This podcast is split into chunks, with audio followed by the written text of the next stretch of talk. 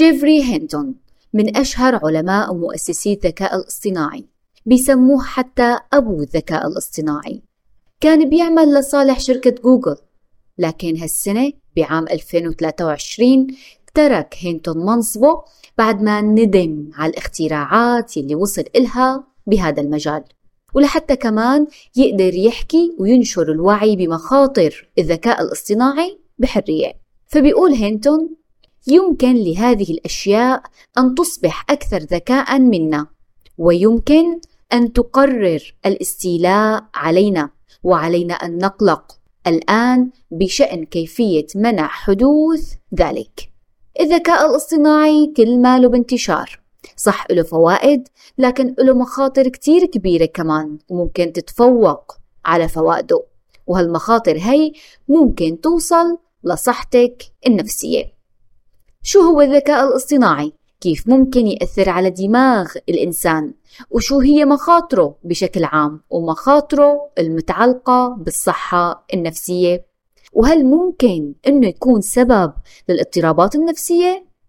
إذا مالك مستعد لسماع حقائق مدهشة ومذهلة فبنصحك ما تكملي الحلقة معكم الأخصائية النفسية سارة فرعون بشارككم من خبرتي وقراءاتي ضمن بودكاست تكتيكات حياتية. هدفي نشر الوعي بأهمية الاهتمام بجانبك النفسي حتى تكوني أكثر راحة وسعادة. مواضيع جديدة ومتنوعة وبعتمد بشكل أساسي على أبحاث ودراسات أجنبية حديثة. بحب ذكر أنه إذا حابة تحجزي استشارة نفسية معي تقدري تعملي هالشي عن طريق زيارة الموقع الموجود رابطه بصندوق الوصف. عنوان حلقة اليوم الذكاء الاصطناعي سيهتم بصحتك النفسية؟ هالعالم هاد يلي حكيت لكم عنه قبل شوي ترك وراه منصبه العالي. إنجازاته الكبيرة الجوائز والمراتب العلمية الرفيعة يلي وصل إلها. لأنه شعر بالخوف من الشي يلي وصل إله وأدرك درجة خطورته.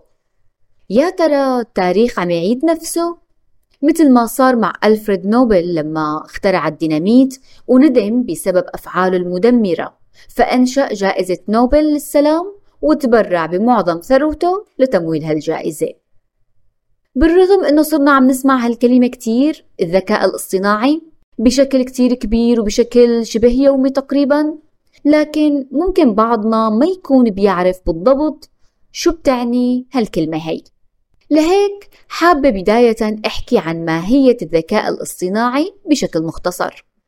الذكاء الاصطناعي هو فرع من علوم الكمبيوتر بيتعامل مع إنشاء آلات ذكية تمتلك قدرة على التفكير والتصرف بطريقة بتحاكي السلوك البشري تستخدم هالتقنية للمساعدة بإتمام المهام عن طريق استخدام الآلة بهدف تقليل الأخطاء البشرية والحصول على نتائج أكثر كفاءة.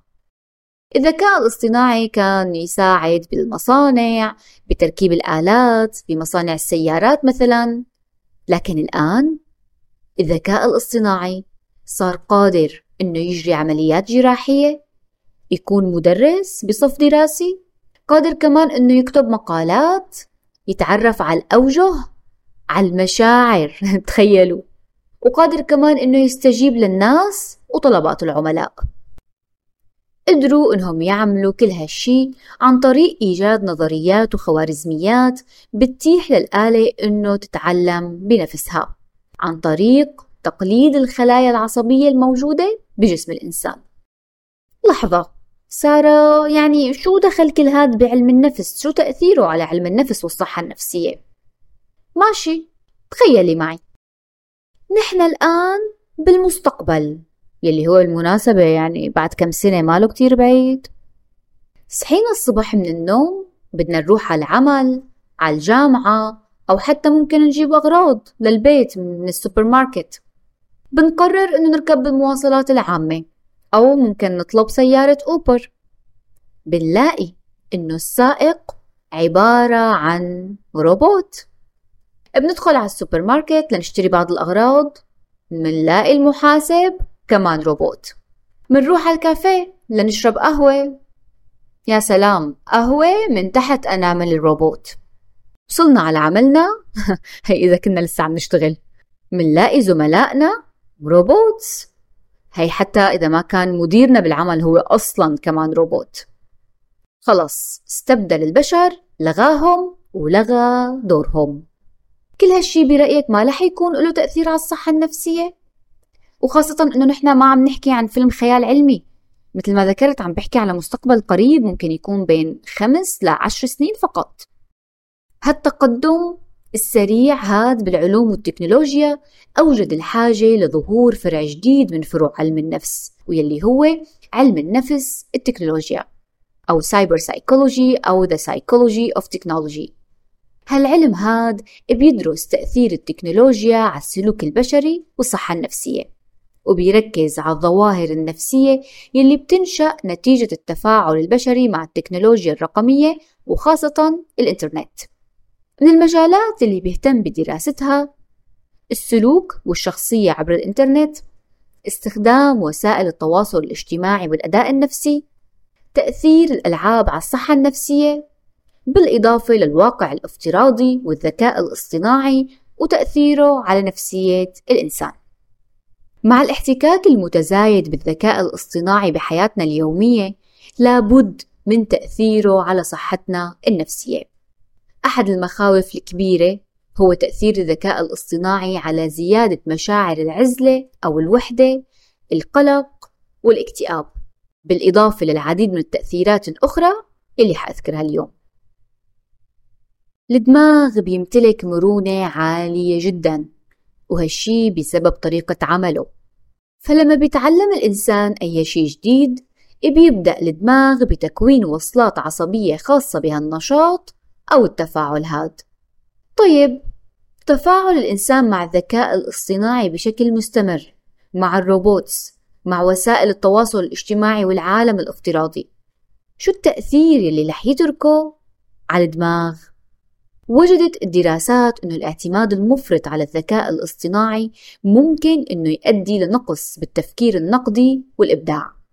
التفكير النقدي هو القدرة على التحقق من الأفكار اللي عم بيتعرض لها الإنسان. يعني يا ترى هي صح ولا غلط؟ يحلل هي الأفكار يحلل هي المعلومات. وهذا غير تأثيره الخطير على الذاكرة. بوجود الذكاء الاصطناعي شو فائدة نشغل مخنا ونتعبه؟ إذا اليوم في تطبيقات بتقدر إنها تكتب عنك سواء بحث مقال إيميل بتقدر كمان تقرأ عنك. أشهر التطبيقات أشهر تطبيقات الذكاء الاصطناعي هو ChatGPT بتقدري هلأ تنسخي له مقال مؤلف من خمس صفحات مثلا أو بغض النظر قد إيه؟ وتطلبي منه إنه يختصر هالمقال هاد أو هالبحث هاد لصفحة واحدة أو مجرد يقدم لك تلخيص لتعرفي عن شو عم يحكي. تخيلي. الذكاء الاصطناعي قدر اليوم يعدل صور بيقدر كمان يصمم مواقع. فمع وجود كل هالقدرات هي ليش تنشغل دماغنا؟ ليش لا حتى نستخدم أدمغتنا للاحتفاظ بالمعلومات؟ طالما بنقدر ببساطة بكبسة زر إنه نطلب معلومات مباشرة من الذكاء الاصطناعي. يمكن يقول البعض سارة طولي بالك شوي يعني شو فرق عن جوجل مثلا؟ ما جوجل نفس الشيء نطلب منه أي شيء وبيلبينا ما شاء الله يعني عمو جوجل رائع. طيب جوجل هو محرك بحث. فبيظهر لك يعني لما بتكتبي له أي شيء بيظهر لك آلاف الخيارات والمقالات حتى تقرأي فيها وتختاري اللي بيناسبك. وبصراحة يعني البحث عن طريق جوجل يعني ما له سهل وبده جهد إنك تقري كل مقال تشوفي إذا بيناسبك ولا لا تشوفي المصدر تشوفي المؤلف تدوري أو تبحثي على المعلومة اللي بدك إياها بالضبط. فبده شوية جهد وبده تشغيل دماغ. بينما الذكاء الاصطناعي خلال ثواني. بيقدر يجيب لك المعلومة اللي انت بدك إياها بالضبط. بيختصر عليكي رحلة البحث والقراءة بين المقالات المختلفة. تخيلي. أوكي ممكن كمان البعض يقول طيب حلو عم يساعدنا يختصر ويختصر ويوفر علينا كتير وقت. ليش مزعوجة انت يعني شو فيها؟ أوكي كتير حلو. وبعدين؟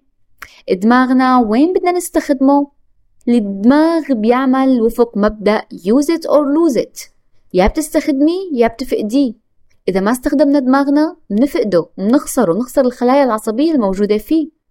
في أبحاث كتيرة بتقول إنه الأشخاص المتعلمين يلي بيقرأوا أو حتى يلي بيلعبوا شطرنج يعني مهم الأشخاص اللي بيستخدموا دماغهم بشكل ما هم أقل عرضة للإصابة بالزهايمر من الأشخاص اللي ما بيشغلوا أو بيستخدموا دماغهم. فالدماغ إذا ما استخدمناه ممكن نفقده ونخسره. حلو إنه نستعين بهالتقنيات هي لكن ما نعتمد عليها بشكل أساسي لأنه ممكن إنها تجعلنا كسولين مع الوقت وتقلل من استخدامنا لدماغنا. بصراحة لكون صريحة معكم بدأت لاحظ هالشي على نفسي. أنا وعم بقرأ كنت حاول أحفظ المعلومات يلي بتمر معي المعلومات المهمة بالنسبة إلي يلي بلاقيها قيمة. كان عندي مجموعة تقنيات يعني بتساعدني بحفظ هي المعلومات ومنها الخيال بقعد بتخيل. فكانت القراءة تاخذ معي وقت وقت منيح.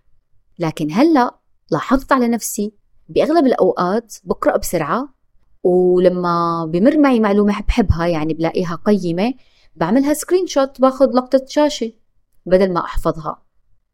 فإذا نحن هيك عم يبدأ يصير فينا. يعني الدماغ بصراحة سهل التعود. المرونة العصبية بالدماغ رهيبة. الدماغ دغري بيتعود سهل التعود على أي شيء.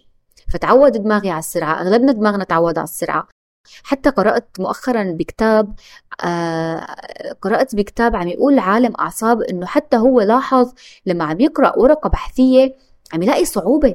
ما عم يقدر يكمل أكثر من نص ساعة. كان يقرأ بالساعات لكن وجد إنه قدرته على القراءة على الصبر على القراءة عم تقل. بسبب هالحياة وهالتقدم هذا كله اللي حوالينا.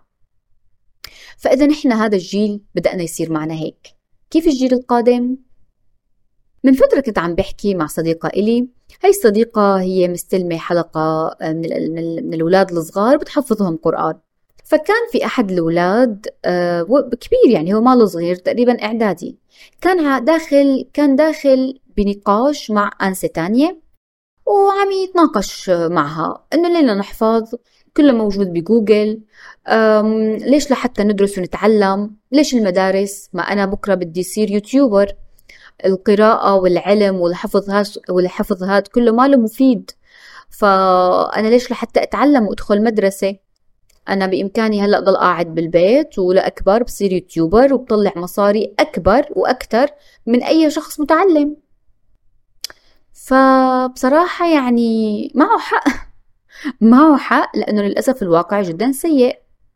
للأسف كل المفاهيم عم تتغير. وفعلا ممكن YouTuber يجيب مصاري ويطلع مصاري أكثر من شخص متعلم من شخص دارس من شخص بيقرأ أبحاث وبيعمل دراسات ودكتور بالجامعة حتى.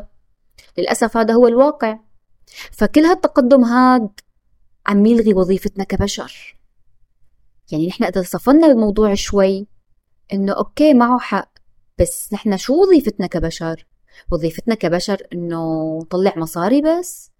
إنه يكون نكون عايشين ببيوت فارهة وناكل ونشرب؟ شو وظيفتنا كبشر؟ خلص ما نسأل على تشغيل دماغنا ما نسأل على دورنا اللي الله خلقنا من شانه ما نسأل على عمار الأرض المهم نضحك الناس فكل هالشي عم يلغي وظيفتنا كبشر عم يخلينا نفقد الاتصال بقيمنا ومبادئنا ودورنا بالحياة يلي الله خلقنا من أجله. وبظل انتشار الذكاء الاصطناعي والتعامل معه مع أجهزته بشكل مستمر ممكن هالشي يؤدي لنقص بالتعاطف بالرغم من أنه تم اختراع بعض الروبوتس يلي عندها القدرة على التعرف على المشاعر لكن مو كلها بتمتلك هالقدرة هي. فأنظمة الذكاء الاصطناعي ما لها مبرمجة لفهم المشاعر البشرية أو الاستجابة إلها. هالآثار هي ممكن تزداد خطورة خاصة بحال تم استخدام هالتقنية هي بالعلاج النفسي. تخيلوا حتى لاحقيننا على العلاج النفسي. فأحدى مجالات يلي ممكن يتم استخدام الذكاء الاصطناعي فيها هي مجال الصحة النفسية. صار في هلأ روبوتس بيقدروا يقدموا خدمات بمجال الصحة النفسية والدعم النفسي عن طريق غرف للدردشة والمحادثة. لكن بعد الدراسات وجدوا إنه ممكن يكون لها آثار ضارة. ممكن تكون آثارها الضارة أكثر من محاسنها وإيجابياتها كمان. لأنه يعني أساس العلاج النفسي والاستشارات النفسية إنه يفهمك الطرف الآخر ويتعاطف معك ويكون معك هيك يأسس معك علاقة ود لحتى يقدر يساعدك ويقدم لك الإرشاد والنصح. يعني بعد فترة من تواصلك مع الأخصائي النفسي بيصير في شيء اسمه بسموه بال English rapport هو ما له relationship ما له علاقة أو صداقة. ال rapport بتجي هيك صلة خلينا نقول. بصير في صلة بيناتكم بصير في ود. هي الصلة هذا الود لما تشعري في حدا عم يتعاطف معك حدا عن جد فهمانك. يعني نحن ليش بندرس هالأدوات؟ بندرس لحتى نفهم الطرف الآخر لحتى نفهمه أكثر لحتى نحط حالنا محله.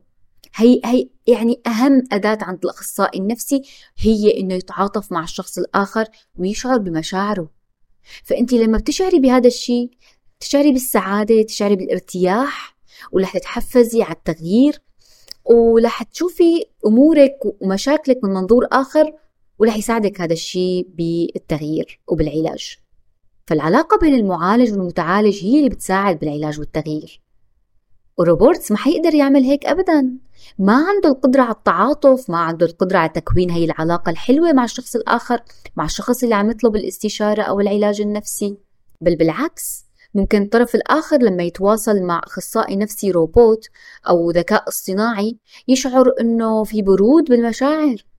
لما بيشعر أنه في برود بالمشاعر وهذا الشخص ما عم يقدر يفهمه صح ممكن يؤدي هالشي لانعدام الثقة ويأثر هالشي سلبا على صحته النفسية. وفي حال بالفعل انتشر الذكاء الاصطناعي بشكل كبير وزاد الاعتماد عليه هالشي رح ينتج عنه انعدام التواصل البشري والاعتماد الزائد على الشاشات. وهالشي ممكن يأثر سلبا على العلاقات الاجتماعية وزيادة الشعور بالوحدة.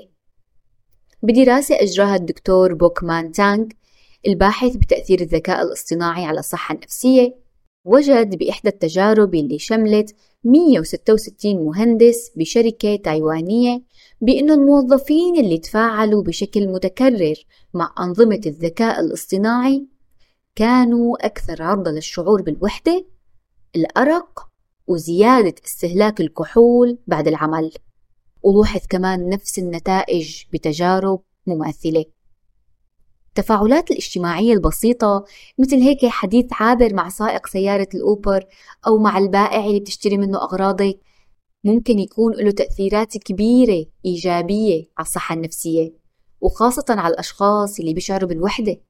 فكيف لما يصير عالمنا كله عبارة عن روبوتس وذكاء اصطناعي لا واقع افتراضي كمان؟ ذكرت قبل شوي إنه الذكاء الاصطناعي رح يدخل على كتير مجالات وممكن يحل مكان كتير من المهن مثل الطب المحاماة المحاسبة وحتى التدريس. وهي كمان من أبرز التأثيرات السلبية للذكاء الاصطناعي واللي هي خلق قلق حقيقي حول فقدان وظائف بشرية. فتطور الروبوتس والبرمجيات الذكية ممكن أنه يؤدي لاستبدال البشر بمجموعة متنوعة من الصناعات. صح البعض بيقول إنه رح تختفي مهن لكن بنفس الوقت رح تظهر مهن جديدة لكن مين رح يكون المسيطر بعد فترة؟ الذكاء الاصطناعي؟ سمعت من فترة ببودكاست عم يحكي فيه الدكتور عمرو عوض الله وهو مؤسس عدة شركات متعلقة بمجال الذكاء الاصطناعي بأمريكا عم يقول إنه إذا فعلا حصل هالشي نسبة البطالة فعلا رح تزداد لدرجة أنه رح تضطر بعض الدول المتقدمة مثل أمريكا أنها تصرف رواتب للناس العاطلين عن العمل لحتى يقدروا يعيشوا لأنهم فعلا ما لهم مكان بسوق العمل. الروبوتس مكفي وموفي. حتى لو صار هيك بضيف الدكتور عمرو بيقولوا إنه فعلا لو أخذوا رواتب بدون عمل لكن هن قلقين من فكرة إنه بشو حيكونوا عم يشغلوا وقتهم كيف رح يستثمروا مهاراتهم؟ وهم ما عندهم دور ولا وظيفة بالحياة. هالأسئلة لسه ما لقوا لها أي أجوبة. هذا كله ما له تأثير على الصحة النفسية برأيك؟ من جهة تانية الاعتماد بشكل مفرط على التكنولوجيا ممكن يقود للعديد من الاضطرابات النفسية مثل القلق، التوتر، وحتى الإدمان. لما بتصير كل حياتنا مرتبطة بالآلة والنت بيختفي الحافز الحماس اللي بيتولد وقت نتواصل مع البشر. كلنا بنعرف إنه لما نتواصل مع الناس في هرمونات معينة بتنفرز وبتولد عنا مشاعر إيجابية. فهالمشاعر الإيجابية هي ممكن تختفي لما يزداد تواصلنا مع الآلة. التواصل المستمر كمان مع الآلة ممكن إنه يخلق مشاعر من عدم السيطرة على العالم الرقمي. وعلى البيانات الشخصية كمان. هالخوف هاد ممكن يؤدي لزيادة مشاعر القلق والتوتر؟ وعند بعض الناس ممكن تتطور هالمشاعر لاكتئاب. فممكن بعض الأشخاص يعانوا من الاكتئاب أو الشعور بالعجز بسبب التفاعل مع أنظمة الذكاء الاصطناعي لأنهم ممكن ينظروا لها على أنها متفوقة أكثر وأكثر ذكاء منهم. مثلا تخيلوا مدير مساعده هو ذكاء اصطناعي أو روبوت.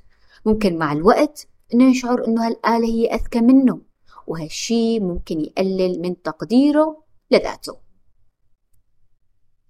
سمعنا من فترة كيف الذكاء الاصطناعي تمكن إنه يقلد أصوات بعض الفنانين ويغني بصوت مطابق تماما لأصواتهم. هالشي خطير جدا. وممكن يؤدي لكتير مشاكل وعمليات نصب واحتيال. وبالفعل هالشي حصل.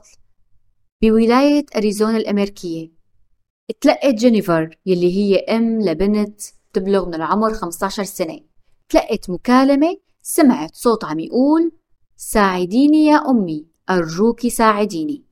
بتقول جينيفر إنه دغري عرفت هالصوت وهذا الصوت كان صوت بنتها. بنتها اللي عمرها 15 سنة وخرجت هي وأصدقائها.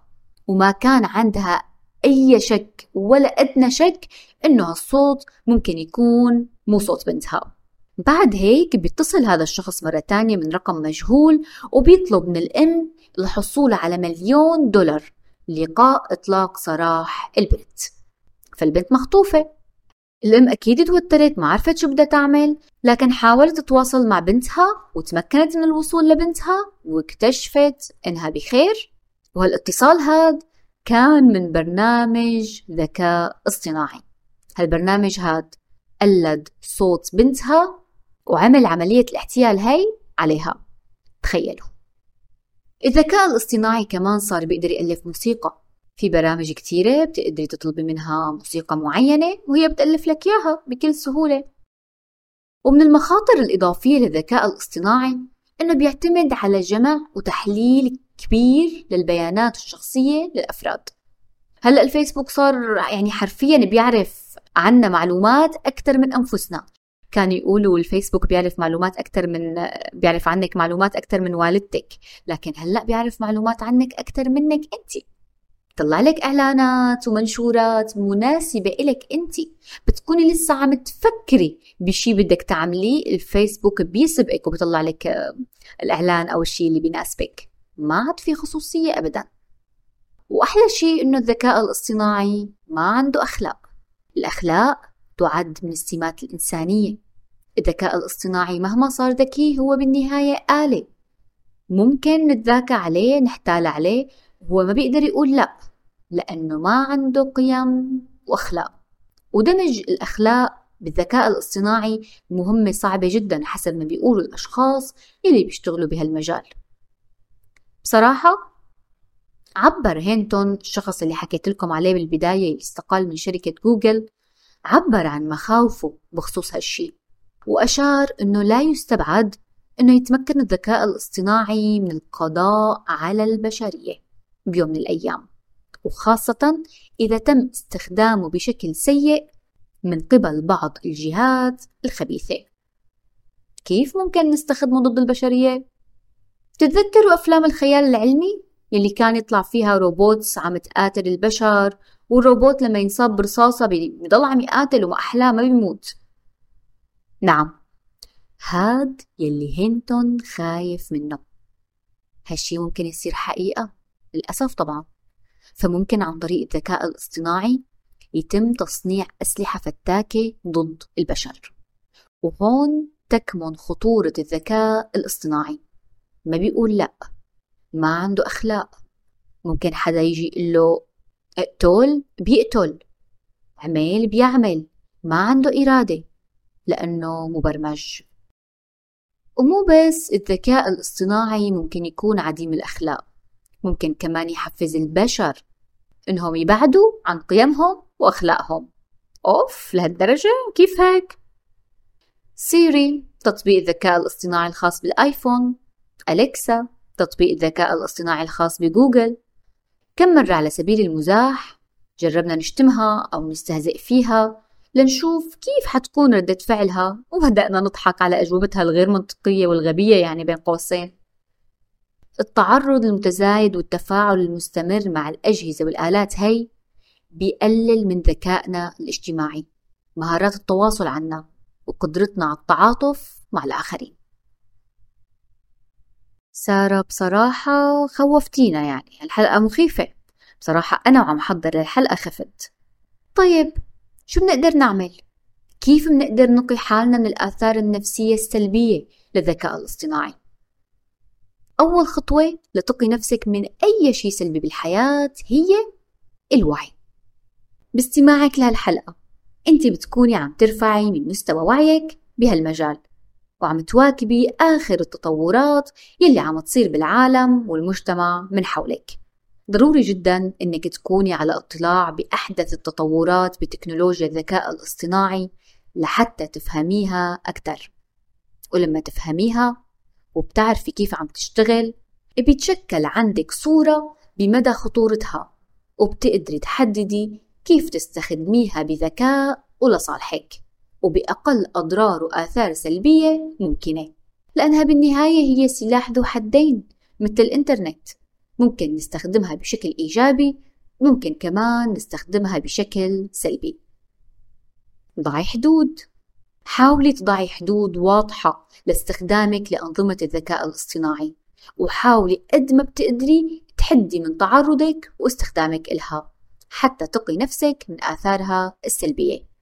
اتجنبي الاعتماد عليها بشكل كامل وحاولي دائما أنه يكون في أنشطة بحياتك تعتمد على تشغيل دماغك. الدكتور عبد الرحمن ذاكر بيذكر مثال كتير حلو هو دكتور نفسي بيقول إنه أنا ما بستخدم GPS لما بكون بالسيارة بحاول إنه شغل دماغي بحاول أسأل يعني بقارن بين استخدامه لل GPS وعدم استخدامه لل GPS إذا نحن استخدمنا ال GPS بالسيارة بكل بساطة أنت رح تلحقي الشاشة أو حتسمعي شو بتقلك لفي يمين لفي شمال وحتوصلي للموقع اللي أنت بدك توصلي له.